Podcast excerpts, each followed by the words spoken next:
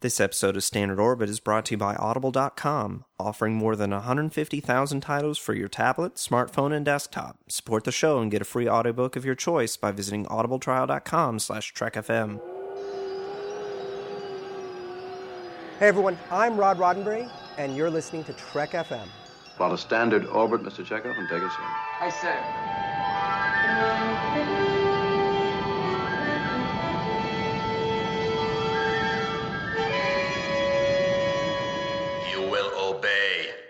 It is the word of Landru. Joy to you, friends, and thanks for joining us here in Standard Orbit, Trek FM's dedicated show to the original series. My name is Drew, or Landrew, and this is my co-host Mike from Commentary Trek Stars. Hey, how's it going? Hey, Mike. I'm good. I'm good. Uh, and today we have a very special guest, John Tenuto. Hi guys, how are you? We're we're doing well. Thanks for joining us. You know, I mean, like last week we we talked up uh, how how great your presentations were, and there have been. I mean, like I saw a thing on Twitter, you know, where you know someone was like, "Hey." You know what? Everyone keeps on talking about these talks, and you know, we I never I never get to see them because I'm in London or whatever, you know. And you know, we we talked about how the Star Trek Six presentation was the best thing at the con and, and all that stuff.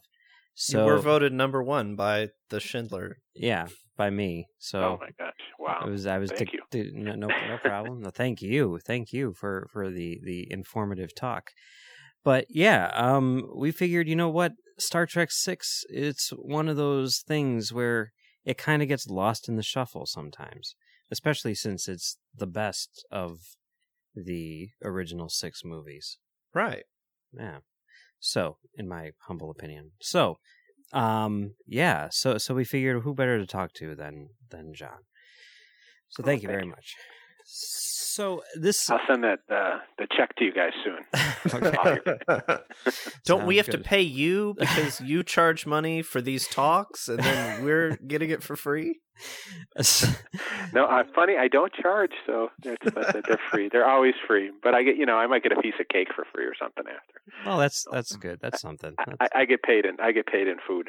Oh, that's good. That's good. That's good. Um, you could get one of those uh, little like squid things that they. No, the rubber squid. Yeah. The, the Klingon dinner. yeah. Oh, okay. So, um, I guess uh, my, my my first question would be like, this is a movie which had a very rocky start. This is not what Star Trek Six was originally going to be, and you know, one of the things which I, I was saying last week to Drew, like when I was listening to your talk in Vegas, I'm like, man, and you were like kind of like laying out the time frame and, and everything, and I'm like, wow, you know, I, maybe people shouldn't be so worried about Star Trek Beyond because this is a, a leisurely production next to, to what was going on with Star Trek Six. But what was it for those people who don't know? What was the original plan for, for Star Trek Six? I mean, okay, Star Trek Five comes out, everyone loves it, and and then you know they they know that the 25th anniversary is coming up. So, what what happens next? Well, you know, there there was a bunch of uh, um, you know activities planned for the for the 25th anniversary. You know, they they're going to have the handprints in in the cement outside of Grauman's Chinese Theater, and uh, Creation planned uh, the first time ever you would have Shatner and Nimoy touring. They did this big 25 year mission tour together, and they were on you know stage for two hours, and all these different events planned. But you know, of course, as fans, you know, one of the best ways to celebrate the anniversary of any Star Trek uh, milestone is a is a new movie, uh, and you know we got that, uh, you know, in, in coming up next year with the 50th anniversary. So, you know, there is a, there are some interesting parallels between a troubled production, um, you know, certainly in the ramp up and script department for Star Trek Beyond and and Star Trek Six. So, um, but the idea of of them celebrating the 25th anniversary with a movie is actually on the mind of Harve Bennett back at the time of Star Trek 4 when it was the 20th anniversary. And knowing that the 25th was coming around, knowing that 4 was, you know, looking like it was going to be a, a, a big success, um, you know, he's beginning to think, well, what what can we do for the 25th anniversary. Um, and Ralph Winter, who produced, you know, many of the original Star Trek films, um, gone on to produce some of the Marvel movies and things like that. He he had an idea that uh, why don't we do a a prequel uh, although that word really wasn't in our vocabulary too much back then. But you know, we had had like one or two prequels, right? You know, sort of Indiana Jones and the Temple of Doom and that kind of thing at that era. And what if we did a prequel where we go back in time and see how Kirk, Spock, McCoy, and the rest of the crew met each other and and come up with this movie that uh, ultimately becomes Star Trek: The First Adventure. And um, you know, Harve Bennett likes that idea um, for you know for a couple reasons. One is the, the, the you know the reality of the, the, the crew aging. And the original plan, which was to introduce David and Saavik as sort of replacement characters, bringing in a next generation, if you will, um, didn't work out uh, in the movies, and so there was this sort of looming problem of eventually, what are you what are you going to do to keep the movie franchise going uh, with the with the original characters? And uh, so the idea was to do sort of two movies. One would have been a traditional Star Trek sequel, a Star Trek five, six, whatever the number would be at that time, five years from now in 1991, and but also do this prequel film. And uh, initially, the you know the studio and the executives liked the idea of it. Some got skittish when they learned that Shatner and, and, you know Leonard Nimoy and DeForest Kelley wouldn't be in it, and so they crafted a, a, an intro where the main cast would be sitting around and, and then reminisce. So they would be in the movie, but really the the bulk of the film, 95% of it, would be telling the story. You know, oh, remember when we were kids. And uh, yeah, I had a chance to read that script uh, by David Loughery, who wrote the script of Star Trek Five. wrote the wrote the script, and it, it is a really good script. Uh, it, it, I think it would have been a, an interesting film. It was about, um, you know, Kirk. It, it opens up, uh, you know, uh, coincidentally, uh, fairly similar to Star Trek 2009, where you have Kirk basically playing a flying a plane uh, daredevil, you know, stunt plane, test plane kind of thing, uh, you know, in a cornfield in Iowa, and uh, and you know, you, you get introduced to Kirk, and Kirk is going to the academy, and at the academy he meets McCoy, and then there's the Spock character, and one of the interesting things is Spock really faces uh, uh, discrimination and prejudice on campus because he's different, and there's this sort of growing movement against greenbloods against people who aren't red-blooded, uh, really who aren't human. And it's and, and it's among a small group of people, but it's it's it's vocal enough that they're becoming dangerous. And one of the people who leads this uh, movement, uh, it turns out, is the, this this uh, Starfleet cadet who uh, is also a prince of a of you know gave up his you know prince status on his homeworld to come to Starfleet um, when he gets basically drummed out of Starfleet, he you know goes back to that world, and so the film is really about prejudice, discrimination, um, how we deal with it. Uh, there's a pretty funny scene when they're all in the bar and Spock kind of gets drunk, and I mean, it's it's it's it's got very cute moments, but it's not a humorous film at all. Uh, it's much more serious, and you know it deals with very Star Trek based themes. And then, of course, by the end of the film, uh, Kirk, Spock, uh, Scotty, and McCoy are on board a ship called the Enterprise, not the Enterprise we know, and they're part of this sort of, you know, space battle, uh, uh, you know, the action adventure sequence that occurs.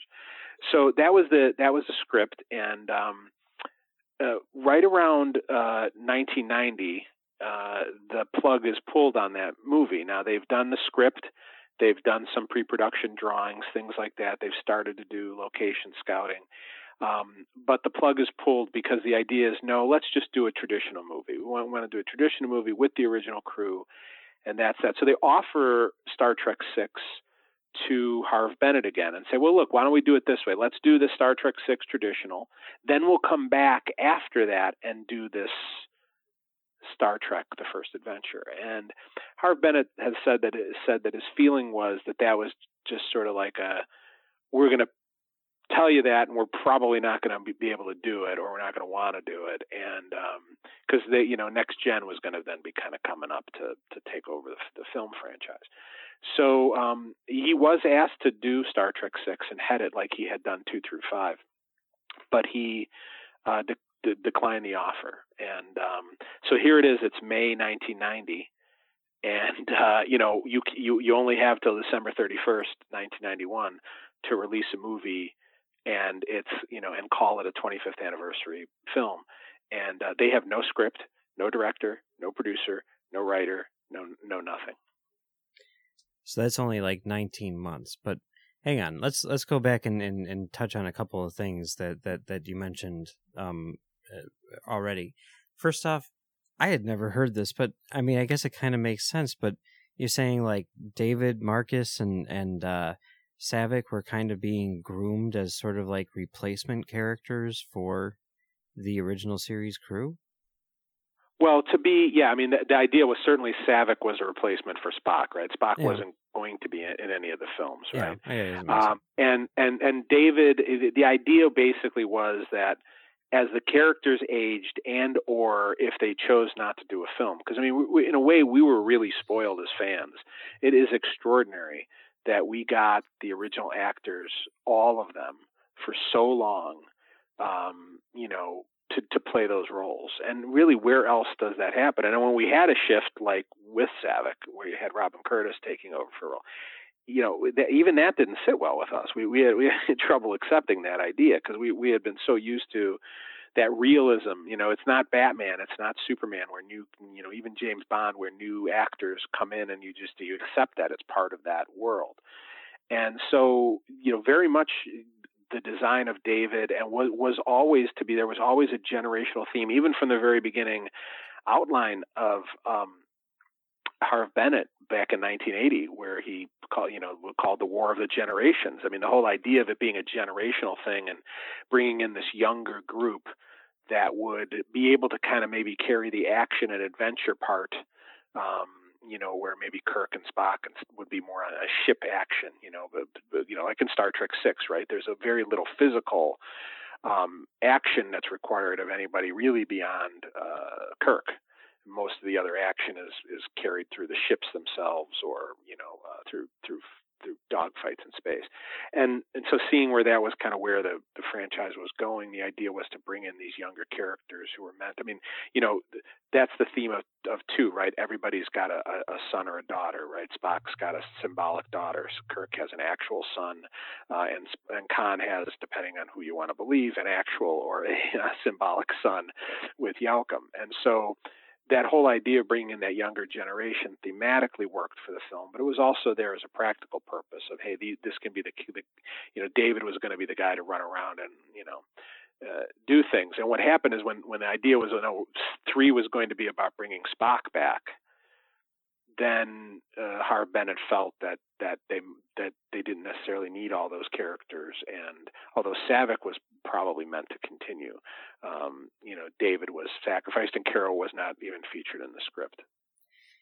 So okay, um, my my, my second question here would be uh, uh, in regards to the uh, the sort of like the early years script, or what what was it called? Was it called Starfleet Academy? Uh, the first the uh, first, first adventure, adventure, was the was the was the there were several titles, but that was the one that kind of stuck with with the production. Okay, yeah, we we talked about that uh, a long time ago on this show um, because we we didn't read the script, but we read a description of the script that someone put up mm-hmm. online, um, and it it does really seem very much like Star Trek 09 in a lot of ways, but I guess the the idea of it being around the time of Star Trek 4 that that this idea was formulated does make a lot of sense because you don't really think about it in, in the historical context, but you know, that would have been pre next generation.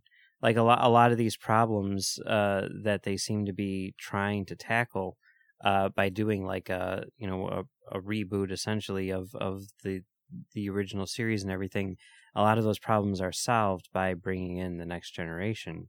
So I can see kind of the studio's reluctance to do this because it's almost um there's I mean there's almost no point to it. Yeah, without having proved that you could do the next generation, how could you do the previous generations? Yeah. Yeah, I mean, you know, next gen isn't announced really until till Star Trek Four is, you know, in people's consciousness, you know, and and is successful and know that looks like it's going to be successful. And um, you know, the other the other element of that is uh, yeah, there is similarities uh, between 2009. I think those similarities, though, are probably inevitable similarities. I, I, would be very surprised if they even looked at the script um, for 2009 because it certainly is very, very different. There's no Romulan, there's no Nero, there's no uh, Prime Universe Spock or anything like that um, in in in the uh, first uh, the first adventure script. There's there's a few scenes where you know I know Harve Bennett kind of was suspicious. Yeah. You know, uh, but uh, and he had mentioned that you know that he that one of the reasons he didn't like it was he felt that he that that that these had these scenes but I think these scenes sort of existed in his script but you know yeah the crop dusting scene and the and the and the car stealing scene are, are similar the ages of the characters though are very different and the and the motivations are different and there is a bar scene but it's again very very different and and really the the first adventure script takes place um, quite a bit on Earth, uh, and then and then in the sort of second half is is in space, where and, you know they really get into space pretty quick in Star Trek 2009, and and the whole plot there's no absolutely no Romulans and Vulcan isn't destroyed or anything like that. So I mean it's very it, it's different. And I think the comparisons that that Harve Bennett might have seen, I think, were almost the inevitable thing, inevitable things, right? If you're you have Iowa in a movie, um, but yet you want it to be in the you know 23rd century. You do something to kind of jazz it up, you know, and and so you have you know. It, it just it's it's something we're not used to seeing in you know a, a regular car in Star Trek you know but then it's of course followed by a robot on a you know robot policeman or whatever he is um, who who you know talks to little Kirk. Um, and uh, same thing in this script where you know you make you make a little bit futuristic, and so um, it is it is a really good script though. I mean, I, I have to say I enjoyed reading it, and I and I could see it had been been made. Um, and I think that good actors could have done some good things with it. There was some nice moments um, in it, and uh, and you see, you know, Kirk and Spock. There isn't the animosity at the start, uh, really, that there is in the script. But it's, uh, in, I mean, in 2009. But it's, you know, it takes a while for them to all sort of learn to cooperate with each other and work together as a team. It's a really good script. I, you know, I, I wish I wish someone had done a book on it or something like that. You know, maybe made a novelization of it. Hey, these days, why not? Why not get IDW to come in and uh, adapt it into a comic? Yeah. You know. Uh, yeah, why not do all of them? Do God Thing and you know do do do all the ones that we we should have seen. You know. Absolutely. You know, I mean, geez, I missed opportunities. Anyway, um, I you know I remember you you were talking about like with good actors, and I know that that Harve Bennett has talked about sort of his I don't know if you could call it dream casting or or whatever, but he was definitely thinking of like Ethan Hawke as Kirk and John Cusack as Spock. That'd be, yeah, that'd yeah. be that'd be interesting. Mm-hmm. I, I, could see it, especially. Yeah, I mean, certainly, uh, yeah, yeah. yeah. Crazy. So okay, so so this idea is thrown away, and now you said that they were planning on doing both at the same time, or both to come out that year, right? Like when does mm-hmm. when does that idea sort of go away? The idea of doing two movies. Well, it's around April or May of, of 1990 that that it's it's known that that that Harve isn't going to continue, and that you're not going to get a, a Star Trek six under his uh, executive producer um, roles. So um, Frank Mancuso, who was the Paramount chief at that time, um, calls Leonard Nimoy in May of 1990. Wait, I'm sorry. Can, him, can, we just go back for sure. just one second? Um, sure. Did Harve Bennett have any plans for a Star Trek Six in the traditional sense? I, aside from like saying like I want to make it, but did he have any like story ideas or anything?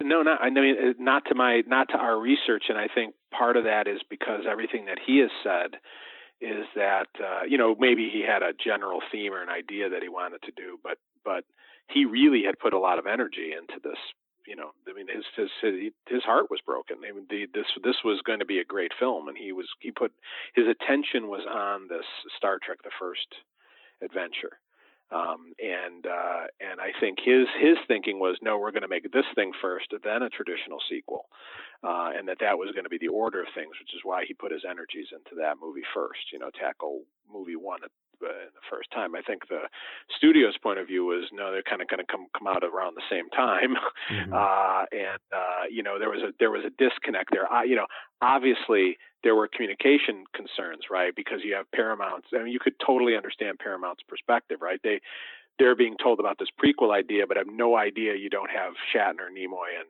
DeForest Kelley, and so on in it. And so somebody somewhere is not fully communicating that information. Yeah. Okay. You know? So, so anyway, okay. So I, I, I didn't mean to interrupt you, but but you were saying I don't know maybe no, no, maybe, no, maybe if you can if you can kind of start over your your thought there just to make it clean for the sure. edit or whatever. But so okay, sure. so so so there is no there is no Academy movie, and we're at at what point right now? Like you're saying May of 1990? Yeah. May of ni- May 1990, okay. and um, so Frank Mancuso calls Leonard Nimoy and asks if he will uh, take on four roles. Uh, obviously, act in another Star Trek film, direct it, uh, produce it, executive produce it, and um, you know come up with a story. Uh, you know the idea of it as he had done for Star Trek Four. Uh, but adding really in Star Trek 4, adding the role of executive producer, which at that in Star Trek 4 was filled by Harve Bennett. And Leonard Nimoy was committed to the idea of producing a, uh, a, a 25th anniversary film. He liked that idea. He wanted there to be a uh, he wanted there to be what I guess you could call a goodbye film, you know, a, a, a farewell film that was focused on, um, you know, the characters and, and, and saying a proper goodbye to them. And so uh, he agreed with the caveat that that's a that's one hat too many um, and that why don't we get Nicholas Meyer to direct? Um, and uh, and uh, bring him in, and we know that he can write, and he can write quickly, uh, and, and, we can talk story with him, and that kind of thing. Um, and so uh, uh, they say sure, and uh, he Leonard Nimoy goes off to um, Massachusetts in Provincetown. At this time, Nicholas Meyer's living in London with his family, but he's vacationing in, Leonard Nimoy's home state of Massachusetts. And uh, Leonard Nimoy calls and asks, "Can you know, I'd like to have a meeting with you." And, and he says, "Sure."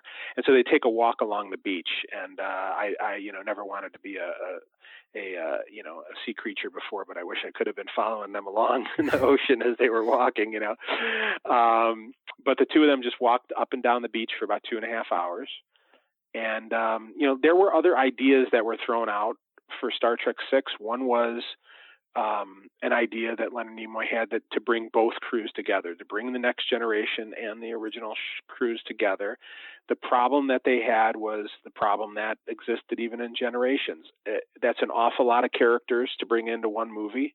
How do you service all of them? Um, how do you come up with a story that's plausible where the, the two crews are meeting one another? And uh, so that idea is kind of kind of dropped.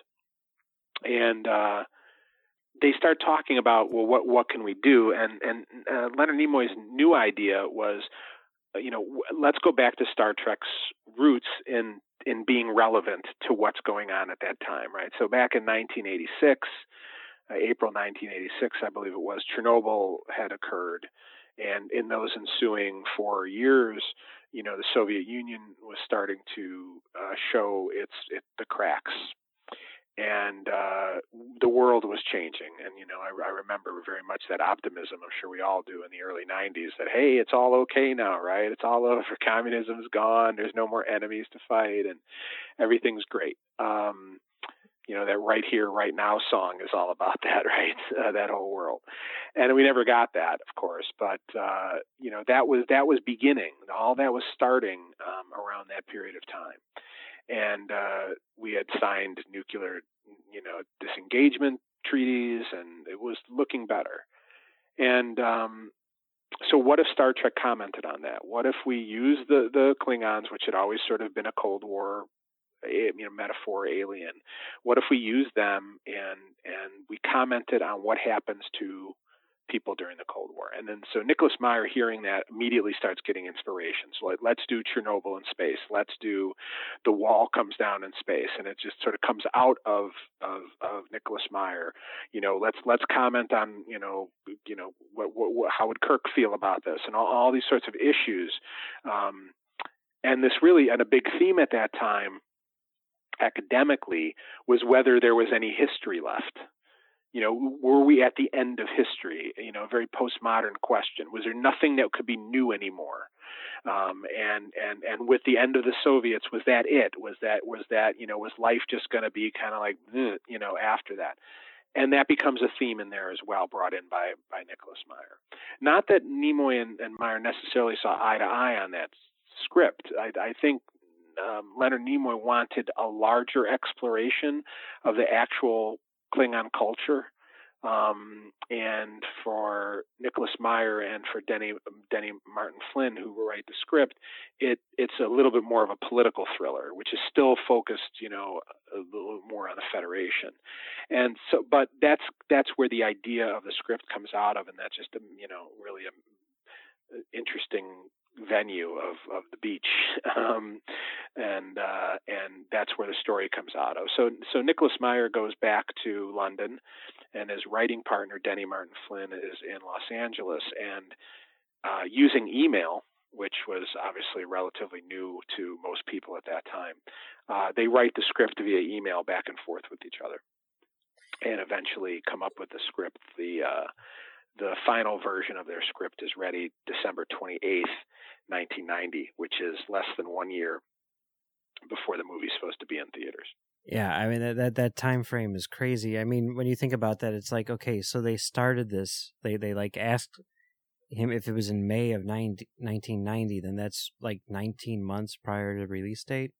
So yeah, yeah. the equivalent in Star Trek Beyond time would have been like January of of this year, and we mm-hmm. we had a director and everything by January, right? So yep. plenty yep. of time. Although it sounds like the script writing process might have been, I don't know. Well, it I don't know. It is interesting hearing like Simon Pegg talk about writing the script now and how he's saying like, well, we don't really have all the dialogue yet, but you know, whatever, we'll figure that out. That's easy.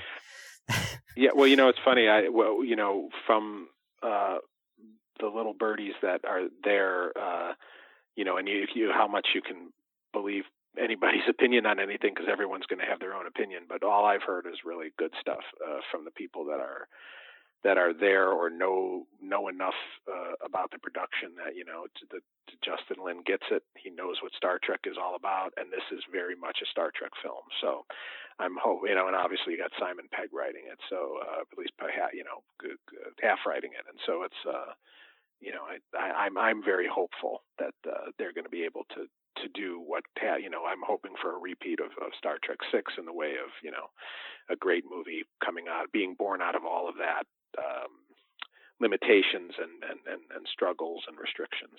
Me too. Uh, so okay, so where are we? I'm sorry, I lost my train of thought. Oh yeah, so, yeah, so I, I, so I, know what I was. Yeah. I know what I was going to say. I know what I was going to say. Um, if, if you read uh Nicholas Meyer's book, you know, View from the Bridge, you know, he talks about how he had just made a Cold War movie just prior to this called Company Business with Gene Hackman and uh, Mikhail mm-hmm. Baryshnikov, and how he kind of thought that he sort of messed that one up. And he saw this as sort of an opportunity to do it again, but good. And I, you know, I personally like Company Business quite a bit, but there's no doubt that Star Trek Six is the far better film. You know, so that's kind of cool. Um, but yeah, okay. So we've got the script, and we're about to head into production. Is that where we're at now? Yeah, and and there's still going to be changes, uh, you know, important changes that are coming along. One one is that, of course, once you have the final version of the script, you have to go through the budgeting process, and um, unfortunately, uh, the budget, uh, you know, they, they, had they had been told a certain amount, and the budget that came back was much lower. And in fact, the movie was canceled. Um, in fact, a letter went out uh, saying, you know, thank you all for all the work that you did. Unfortunately, we're not going to be able to make the movie because we don't have the money to make this film. agreements were were reached. Um, uh, and uh, they eventually got to a budget amount of 27 million, which, to kind of put that in context, was about the same exact budget as Star Trek Five, um, eh, which had been made several years earlier, and uh, and le- you know less than, if my memory serves, you know either three to six million, somewhere around there, less than Return of the Jedi, which had been made seven years prior, and so. Um, it was a you know granted Star Wars has more effects in it of course but uh, uh, it was uh, it was not a lot of money um, and so uh, there there has to be trims that are made and, and what happens is part parts of the script start being um, re- reworked one of the one of the big differences is the film opened up with a very very uh, interesting um, about 10 minutes uh, eight minutes, you know, however long it would have run, the sequence where we meet Kirk. He's in, he's with uh, Carol Marcus, um, and uh, they're in his apartment. He's retired, and they're, you know, making googly eyes at each other. And a courier comes to the door, and uh, that was the role that was going to be played by Christian Slater. And the courier was going to uh, tell Kirk, basically give Kirk a pad. Kirk was going to look at it and be like, "Uh, you know, are you kidding?" and uh, then Carol gets it. You're being reactivated, and uh, they, there's a really great line in the script where um, the uh, the courier goes, you know, sir, do you want me to wait while you get into uniform? And uh, and uh, Kirk quotes Thoreau and says, you know, beware of enterprises requiring new clothes, which was a great, you know, great line.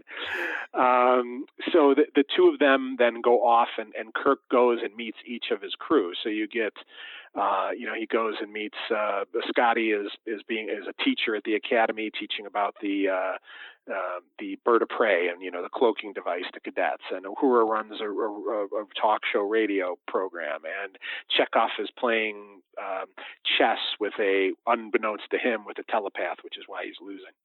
Um, and uh, and he goes and, and he goes gets Dr. McCoy, who's drunk at a medical party where he's you know telling all these young doctors how, how much of an idiot idiots they are, and um, and you know when you look at the budget of that, you know Chekov's outfit, his civilian clothes would have cost three thousand dollars. Just the clothes themselves were would have been an enormous budget, let alone reconstructing you know 23rd century Earth, which was something the original films couldn't do a lot of because of the, the, the limitations of budget and time and special effects. So um, that sequence in its entirety is just taken out of the script and replaced with a one line where Scotty says, you know, it suits me just fine. I bought a boat. You know, there's like a one line reference, a hurrah, and you know, I'm I'm supposed to be chairing a conference. I mean, it's a couple lines of dialogue replace that whole thing, and uh, that has to be taken out. Also, Khitomer was supposed to have a much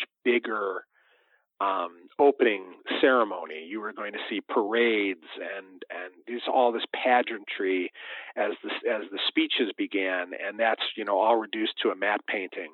Um, you know, uh, you know, uh, of, of Khitomer, and you see some Klingons standing there. So it's the this this this there's portions of the script that are changed. The other big change is um, you know, uh, the original version of the script has Saavik as the bad guy.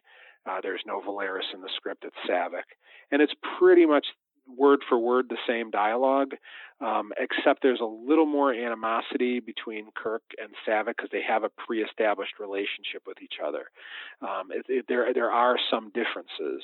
Um, obviously, they don't need to introduce her as the first graduating in her class or who Saavik is and that sort of thing uh, in the in the script. But um, uh, uh, uh, the uh, Kirstie Alley, uh, the actress who played the role originally, was who Nicholas Meyer wanted because that was his Saavik, and uh, he had cast her as Saavik, and she wanted to do it. Unfortunately, the, the sh- very short window of production time they had, she couldn't because she had already committed to a film. So instead of recasting it again, uh, he created a new character named Eris. Well, actually named by Kim Cattrall, Eris, and then uh, Nicholas Meyer added the Val to it to give it a sort of Vulcan sounding uh, uh, ring. And uh, Kim Cattrall was the one of the original choices for Saavik back in, in for Wrath of Khan. So so so it came full circle. Um, and Kim Cattrall was very des- involved in the look of the character to differentiate it from from Saavik. So so although the script is done, there's still lots of changes uh, and trials and tribulations, uh, tribulations uh, that they face um, until they actually start filming. They begin filming August 16th, 1991, and they have to finish filming uh, by July, and they do. They finish July 2nd, 1991. So they also have a very short window in which to film the, the movie. Is it April April 16th? Yeah, April 16th okay. they start the film, and then they finish July 2nd. Okay. Uh, with with you know uh, production, and then of course they move right into post production. So July, so that's like five months before, and I know that things are different now than they used to be, but like five months before release. Whereas mm-hmm. now, what I, I think they said they're going to be finishing up in like September or something like that, probably, which is still like right, like right. eight or nine months before release.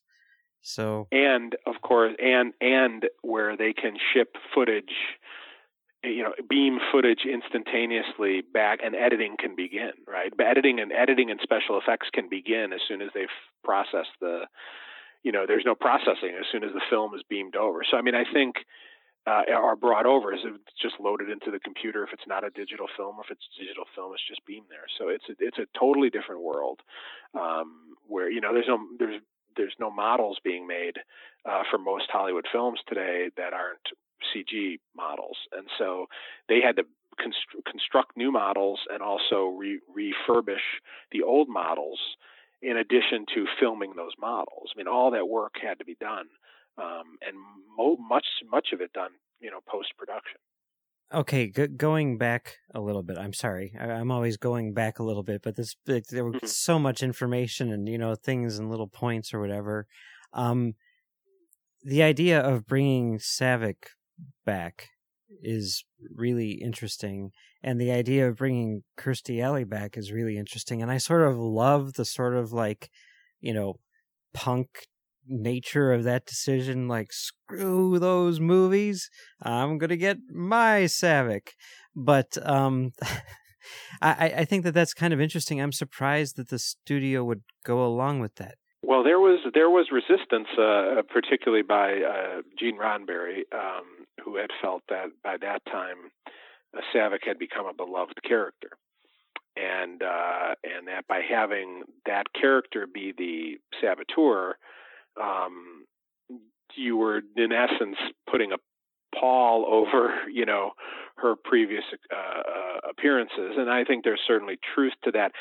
I can I can understand though the desire to have a, a character that really would surprise you be the saboteur. Because, right, I mean, in a way, when you watch Star Trek Six, although to me it's it's you know fantastic, and and and uh, you know I go back and forth depending on my mood, which is my favorite Star Trek film, but it's either two or six, you know, depending on what day it is. Um, and and I love six, but you know you do sort of know that it has to be Valeris. I mean, in a way, right? I mean, it's a, because any it's, it's, she's a red shirt in, in, in, in a different way in this film, where she stands out as the new character and therefore is likely the saboteur. The, there, but luckily they're smart enough to put in other surprises, right? Where you have a Klingon bird of prey that is invisible. I mean, there's enough in there where you're just like, cool, cool. Oh, oh, okay, cool, cool. Um, and I think it would have been more powerful had it had been Saavik because you really truly would have been surprised. I mean, it would be like making you know Snoopy, you know, an evil character or something in, in the Peanuts movie. Um, you know, uh, it's uh, you know, it's it, it, it would have been a genuine surprise. I, I wish in a way that had happened, but I I like Valar I like Valeris. I think she's an interesting character. Um, and I think they're able to play that differently you know, Spock and Saavik uh, in the books when they marry each other, I, I always find that to be, frankly, kind of creepy. Um, because my my understanding of the conception of the character, and certainly the way that it's presented in Star Trek Two, is not a romantic relationship. It's a father daughter relationship, and he rescues her as a little girl, you know, uh, from from her planet, and and I just it just uh, um, I never understood that that that that that line within the books where they got married. Um, but Valeris, she's she's a she's got a flirtation with her. I mean, she's she, you could see that that you know, which then you have that payoff of that Vulcan mind meld, which is so violent and and and and uh, you know played in a way that you you see this intimacy between the two characters, but it's forced and it's just you know really a, a scene where you start you know going oh my gosh you know what does this all mean? Um, and then I don't think with Saavik that would have played in a different way. That would have been like child abuse you know? I mean it, it just so I think uh, you know it's good that she wasn't in there but it would have been interesting had she been in there. Yeah for sure for sure. So okay so we're uh, I, I forget where we're at now. I know that the, the movie had been canceled but then they found the money right? And now it's back on yep. track right?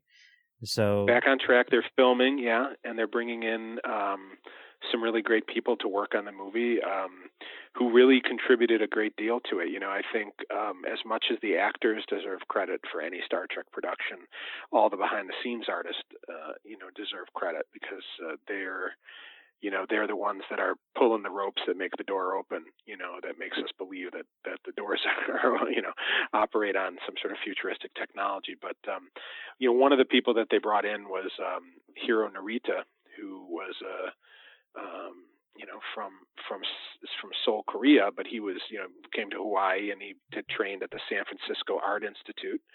Um, and he had done he was a director of photography on Never Cry Wolf and The Rocketeer uh, some really great films, and so he was kind of used to dealing with uh, you know big big productions, um, and and he really contributed a great deal to the film. You know, one of Nicholas Meyer's ideas, which we we certainly see in two and and in and in six, uh, also is the idea of bringing that nautical theme into Star Trek, and so for him, that Star Trek six know, Star Trek Two was the naval cruiser above the water, and the and the you know I'm sorry, two submarines rather was Star Trek Two, right? Two in the Mutara Nebula, they can't see each other; they're in essence underwater doing silent runnings. And then you Star Trek Six, you have the Enterprise as the visible ship above the water, and then you have the submarine under the water, which is this hidden bird of prey. And this, that theme of trying to tie into the nautical I- imagery and also the nautical theme, uh, uh, subconscious themes of the film uh, is part of what Nicholas Meyer asks the design teams to do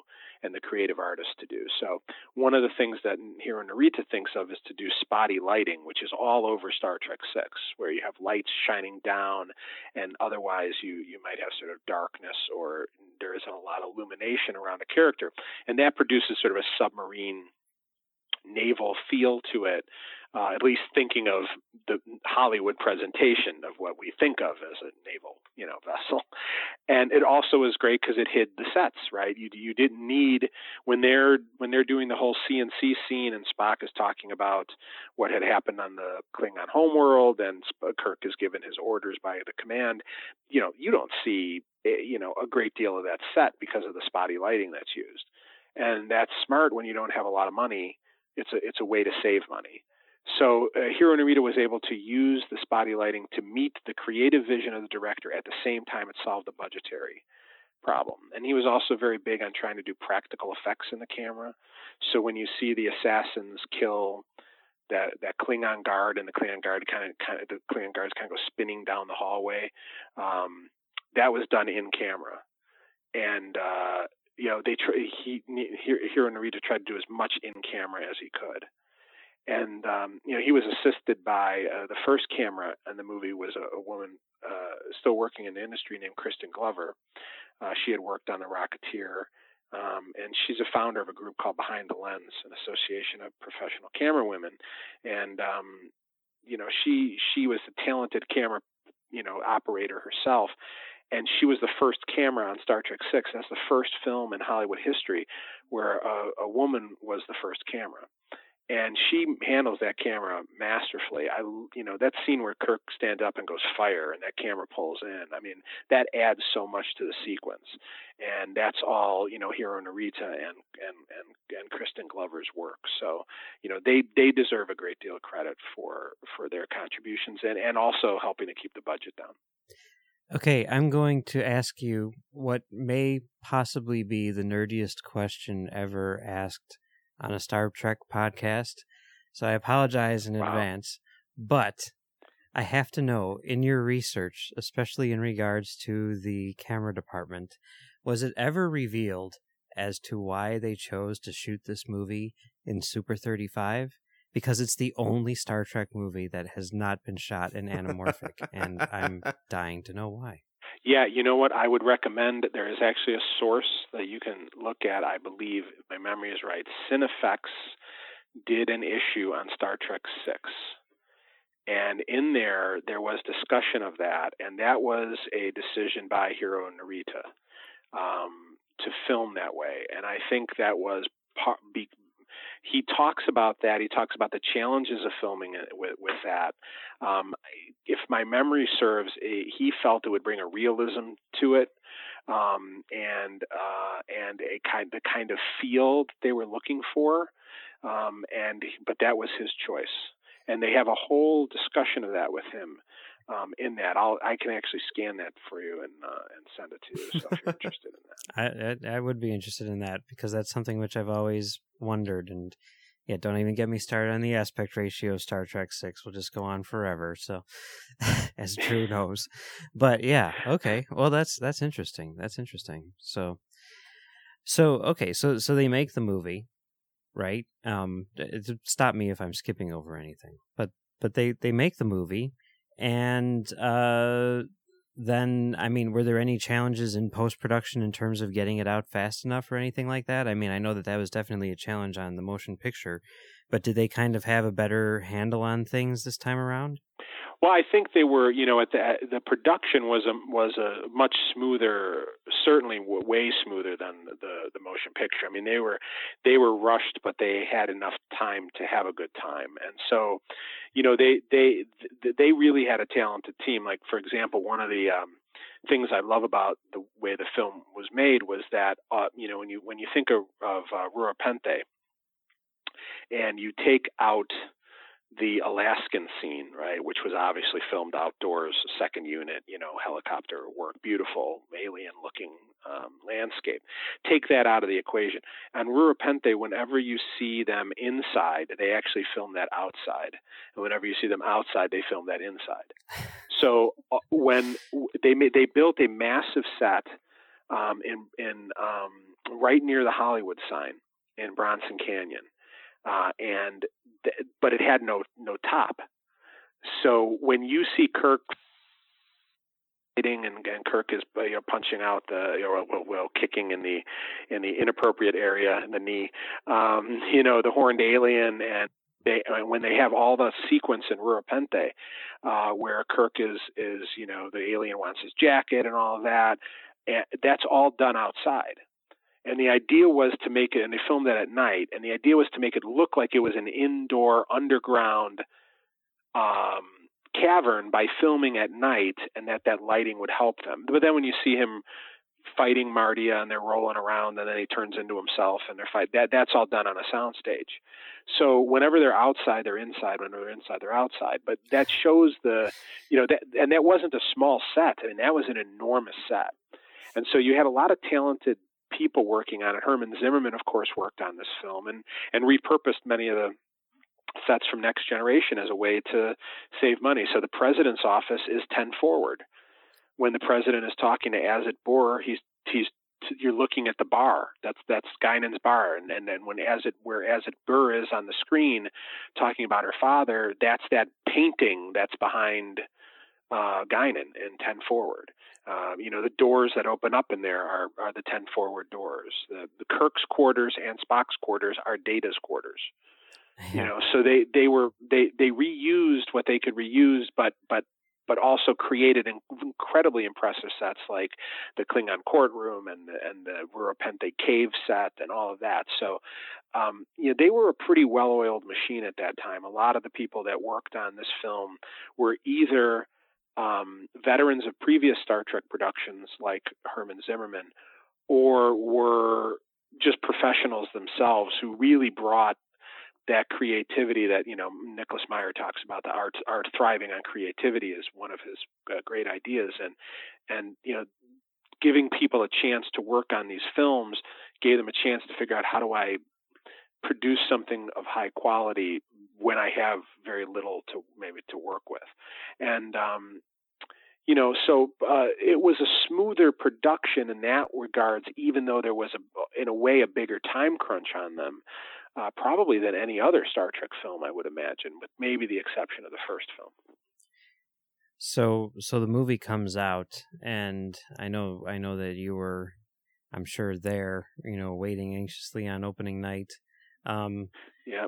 First, first movie unofficially, by the way, first movie ever to have Dolby Digital surround sound. So mm-hmm. that's interesting. Mm-hmm. But uh, what what was what was the reaction by you and everyone else when when the when the thing came out?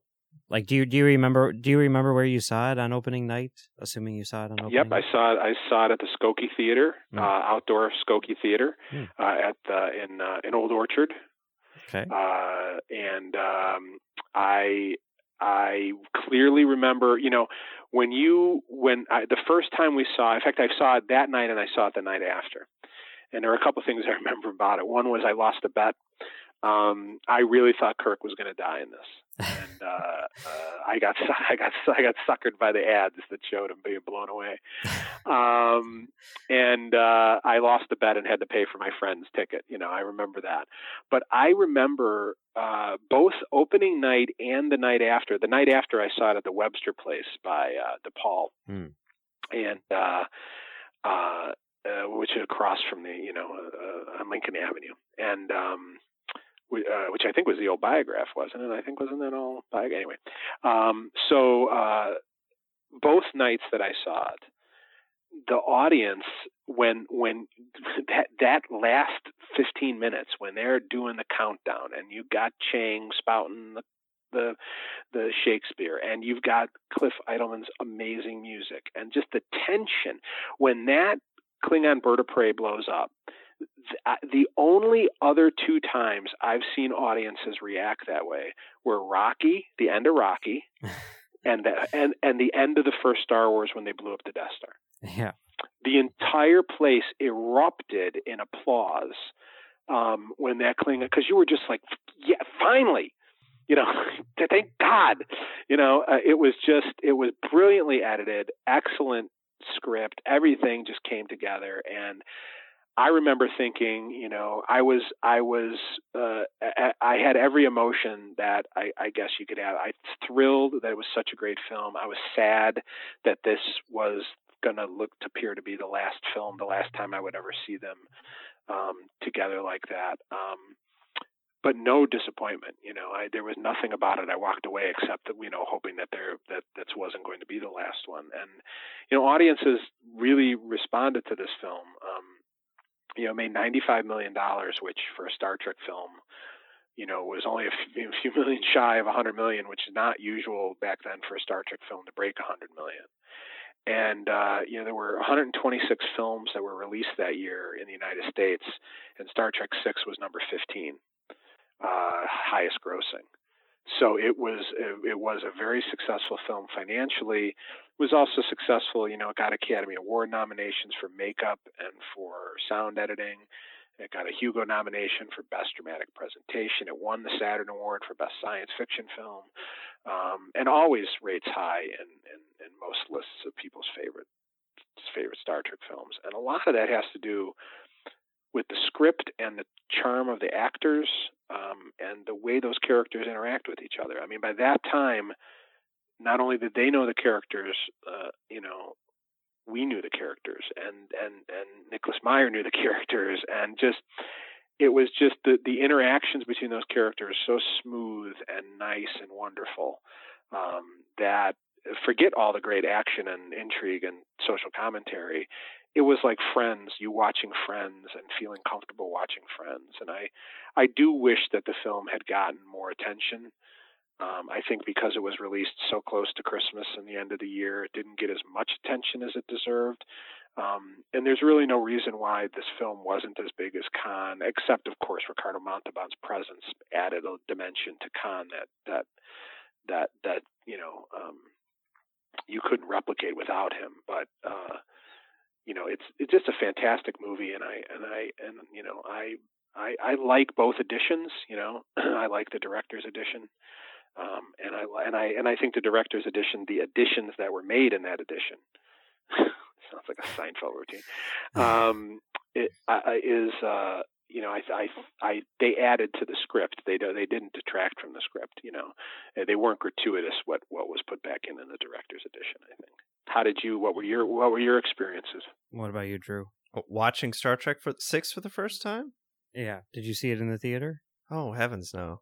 Okay. Uh, for some reason, my dad took me to see Star Trek Five, but I don't think I saw Star Trek Six. I, I think that he was frightened that it would be like Star Trek Five, and would we'd have to watch McCoy put his dad down again. Uh, that was traumatic. Uh, Yeah, I, I think I remember the the only real vivid memories I have of Star Trek Six and seeing it is uh, watching it on VHS at my friend's house. We would play with his Micro Machine toys and play Doom, and then when we weren't playing Doom, we were watching Star Trek movies. And and I really remember I remember that being like the first time I watched it, watched it, and was like, wow, this is a really good movie. But I didn't I didn't see it in theaters or anything like that. Mike, when was the first time you saw Star Trek Six? Was it right after Star Trek Five? No, it wasn't because my aunt only had the first five Star Trek movies. So Oh. Star Trek Six, it, it it it had been released on video yet, but it wasn't yet priced for sale. So, um, interestingly, like I lived in a two flat, and we lived on the top floor, and my aunt and uncle lived on the bottom floor. And my aunt and uncle were gone. This was like a couple months after I had seen all the movies for the first time, except for well, six. Um, my aunt and uncle were out of town for the weekend or something like that, and they had HBO. and I looked in the TV guide and I'm like, oh, Star Trek Six is playing right now. Let me go down and watch that. But it had started up like 20 minutes ago or something, so I came in basically like right after the dinner scene. I can't believe this. I'm ashamed of myself for doing that. I mean, t- t- today Mike would, you know, kill 13 year old Mike for doing something that disrespectful or whatever. But yeah, so the first time I saw Star Trek 6 was, yeah, 20 minutes in. But completely out of context. yeah, but I, I really did like it, you know, so much so that, you know, like a couple weeks later, I, I rented it from Blockbuster so that I could watch the entire thing. And I bought it the day it, it came. I remember pre ordering the, the video cassette from uh, Musicland and uh, getting it, you know, the day that it came out because I liked it that much. Uh, but yeah, I, I think it's, I mean, now I think it's great. And as far as the, the director's cut is concerned, um, I do like the director's cut um, more than the theatrical cut for sure. Uh, I the only thing about it which annoys me is the um, the little uh, flashes of people to let you know who they are. I think they could have done that. They should have done that With the yeah, sound with, with sound that's the effect and and the and the the flash of whatever. They should have just done a quick like cut, you know, just sort of like a, a more abstract sort of like Like cutting to subliminal kind of thing. well, like like the limey, you know, where it's like the audio and everything stays exactly the same, and you just have like flashes of these people, Oh, not with cool. like not with like flash effects, but little you, you literally are just like cutting in shots of these people and then cutting back, and it would be very sort of like you know '60s paranoia thing, which I think would be in keeping with you know the type of movie that it is and everything like that that would that's my only gripe about it. I like the fact that it has a taller aspect ratio, and uh, which you can now get in HD on uh, iTunes, by the way. So there you go, people. Um, but yeah, no, I mean I do like the director's cut. I think better than than the theatrical for sure. Yeah. Yes.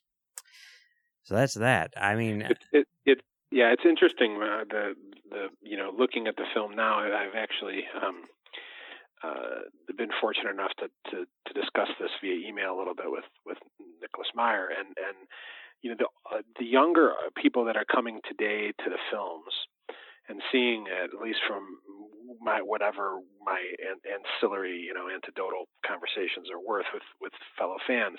Um, Star Trek Six is you know there there is no Cold War mentality among a younger person, right? Uh, among an 18, 19 year old, there's no memory of the Cold War and living with that, and so um, it doesn't it doesn't resonate about that with them, but it resonates with I've I, as I've asked, a lot of them see it as some kind of like Iraq metaphor theme about war ending and how war ends. So the the general theme of the film stays the same: what happens when a war ends. But the Cold War aspect of it is lost a little bit to a more actual war mentality. So like they're they're they're seeing the Klingons more as characters over they had an actual war with one another.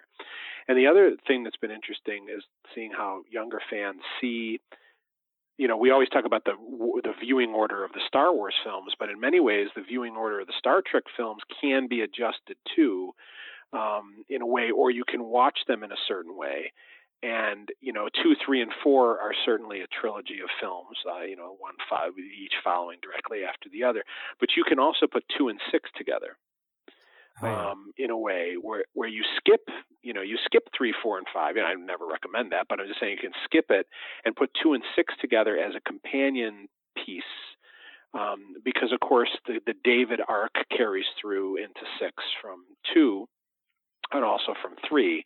Um, but uh, you know, you there's there's sort of a carry through there, and I think it, interesting to put those two films together some night if people are uh, you know, want to watch some Star Trek films to watch two and six back to back and how you might feel about those, looking at those as if you were watching them for the first time.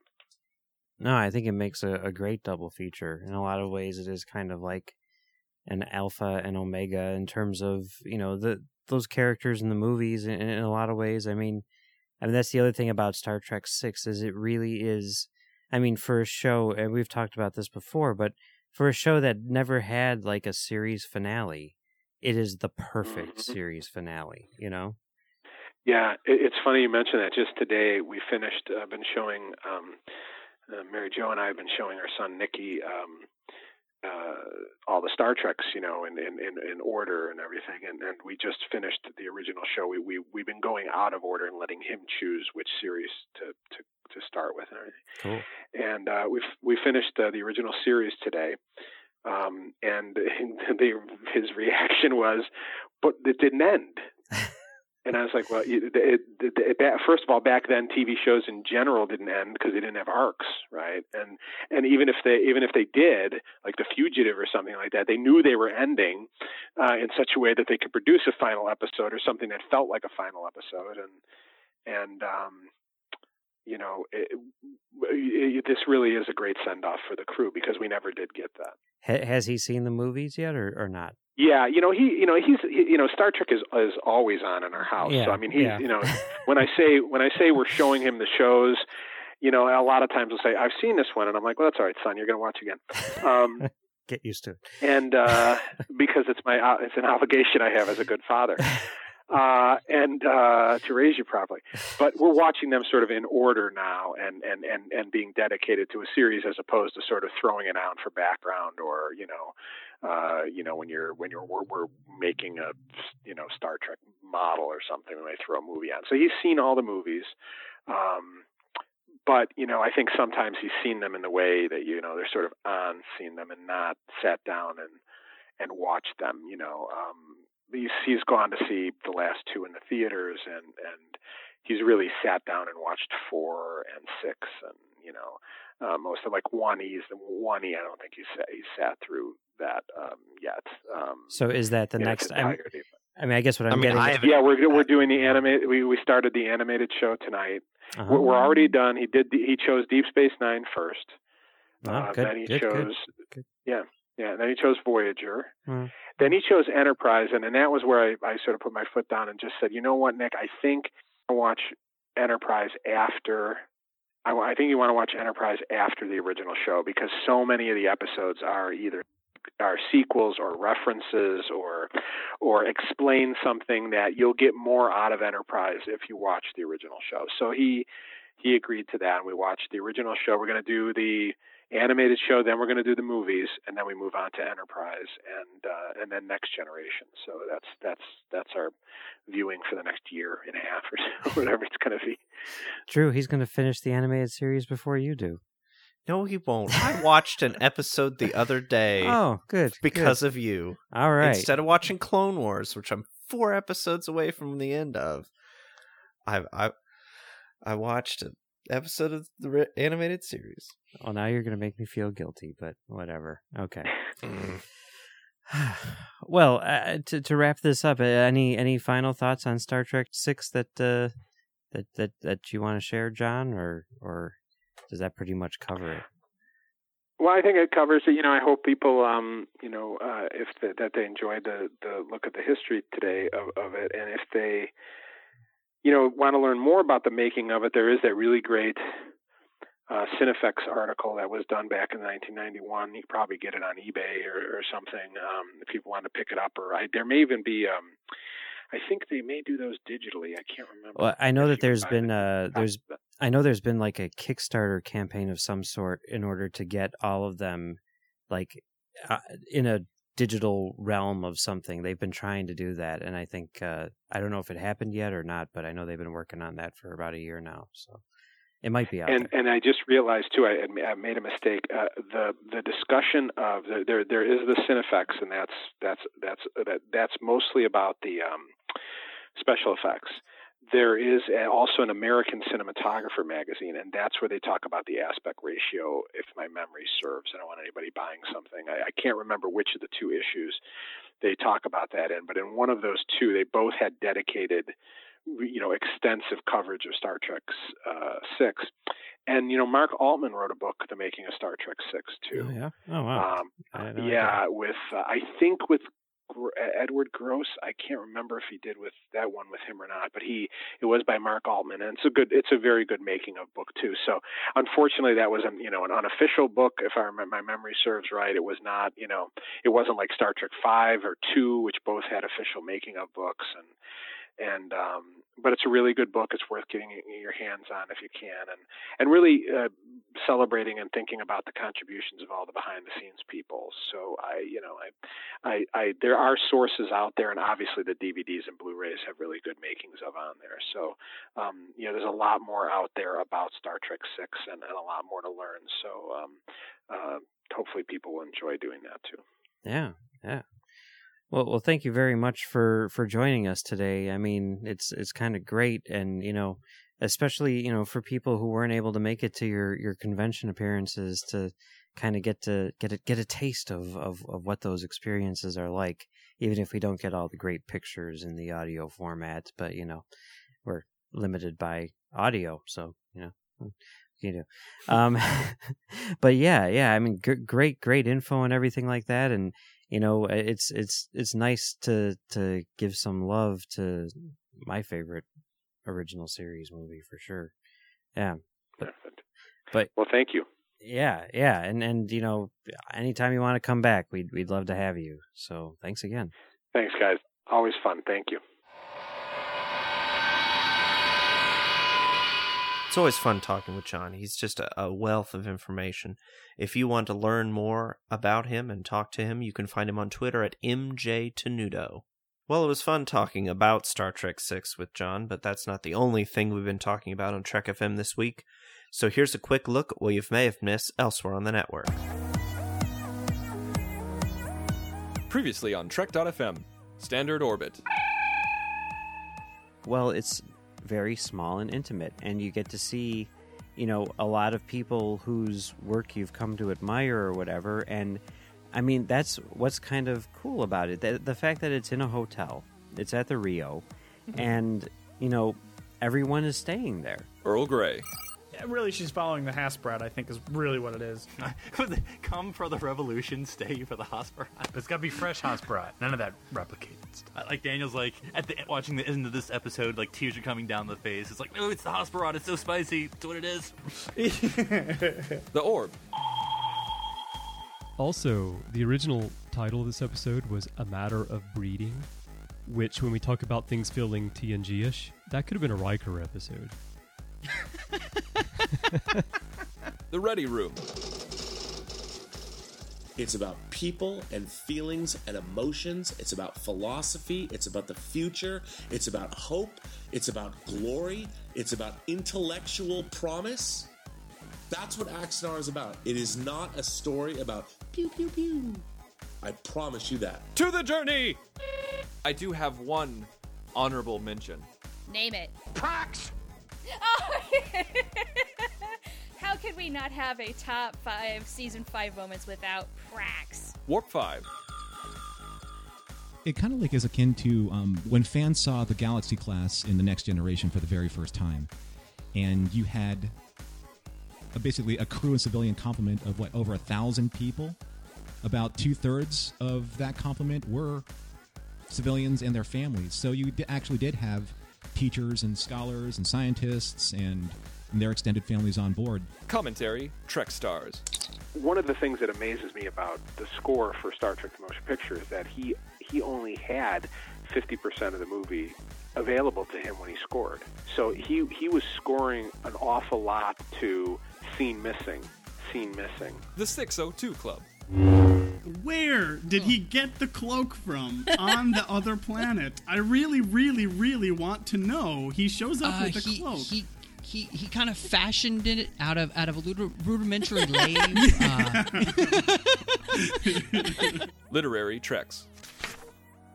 it's a small point, but I thought it was really interesting to have here in the book because, again, that's what Star Trek Deep Space Nine has really always done for Star Trek, which is kind of make faith okay in the Star Trek universe and show how it's valid. And so I thought that was a really nice. Uh, in it again, it's a it's a tiny point in the book, but I thought it was pretty powerful, at least for me, who is somebody who is a faith. So. Axanar, the official podcast. It is the spirit of TOS that matters that's being captured, but it doesn't necessarily have to be the aesthetic. The aesthetic was 1966 to 1969 that had its moment, it had its time, and there's a certain amount of charm still to that. But it doesn't allow you to push the Women narrative forward because that type of aesthetic holds creativity back, in my opinion. Keiko could totally beat the crap out of Rumpelstiltskin. this is so like I cannot buy this at all. That she's just sitting there being like, "Oh, my baby." At the very least, she could throw a plant at him or something. because we established in TNG that pot foo is a thing. And that's what else is happening on Trek.fm. So check out these shows and get in on the daily Trek Talk. You'll find them on iTunes, Stitcher, TuneIn, SoundCloud, Spreaker, or you can just stream from the website. Just visit trek.fm slash podcast to get all the links. If you want to contact us and share your thoughts on today's show, you can go to trek.fm slash contact. There's a form there. Choose send show and choose standard orbit. That'll come to both of us by email. You can also use the tab on the left hand column of any page to send us a voicemail using your webcam's microphone. And you can talk to us and our other listeners at our Facebook group, the Babel Conference. In social media, you'll find our Facebook page at facebook.com slash trekfm and on Twitter under username trekfm. You can find Mike on Twitter at Mumbles3K, and you can find him on his website, commentarytrackstars.com, and you can find him right here on Trek FM on Commentary Trackstars. You can find me on Twitter at 005 D O U B L E O F I V E. Before we go, we'd like to ask everyone to please support our sponsor who helps bring Standard Orbit to you each week, and our sponsor for this show is Audible.com. Audible is a great way for you to read all the books you've always wanted to read but never thought you'd have time for. Audible is the premier source for audiobooks with more than 150,000 titles to choose from and new titles coming every week. From classics to current bestsellers and even some of the most famous Star Trek books like Prime Directive and Federation, Audible has something for everyone. As a Trek FM listener, you can get a free audiobook of your choice along with a 30-day trial to see how great Audible is. So give it a try today, catch up on all those classic Star Trek books you yet to read, and that latest novel from your favorite author as well. Just go to audibletrial.com slash trekfm and sign up today. Again, that's audibletrial.com slash trekfm, and we thank Audible for supporting Standard Orbit and Trek FM. We'd also like to thank Richard Rutledge Jr. and Renee Roberts for being our associate producers this week by supporting us on Patreon. You can find Richard on Twitter at RUT8972 and Renee at MRES underscore 1701. If you want to join them in helping keep us in orbit, you can support us on Patreon. If you go to patreon.com slash trekfm, you'll find a list of donation levels where you can get things like exclusive digital goodies, early access to episodes, access to our project managers, and even be listed as an associate producer for our shows. You can find out where the donations can go, things like covering the monthly cost of hosting and distribution, hiring an editor for our shows, and upgrading our equipment. Again, that's patreon.com slash trekfm, so check it out. Well, everybody, thanks for listening. Have a good week and keep on trekking. It is the will of Landrew. Mr. Chekov, Take us out of orbit, ahead, warp factor one. Hi, sir.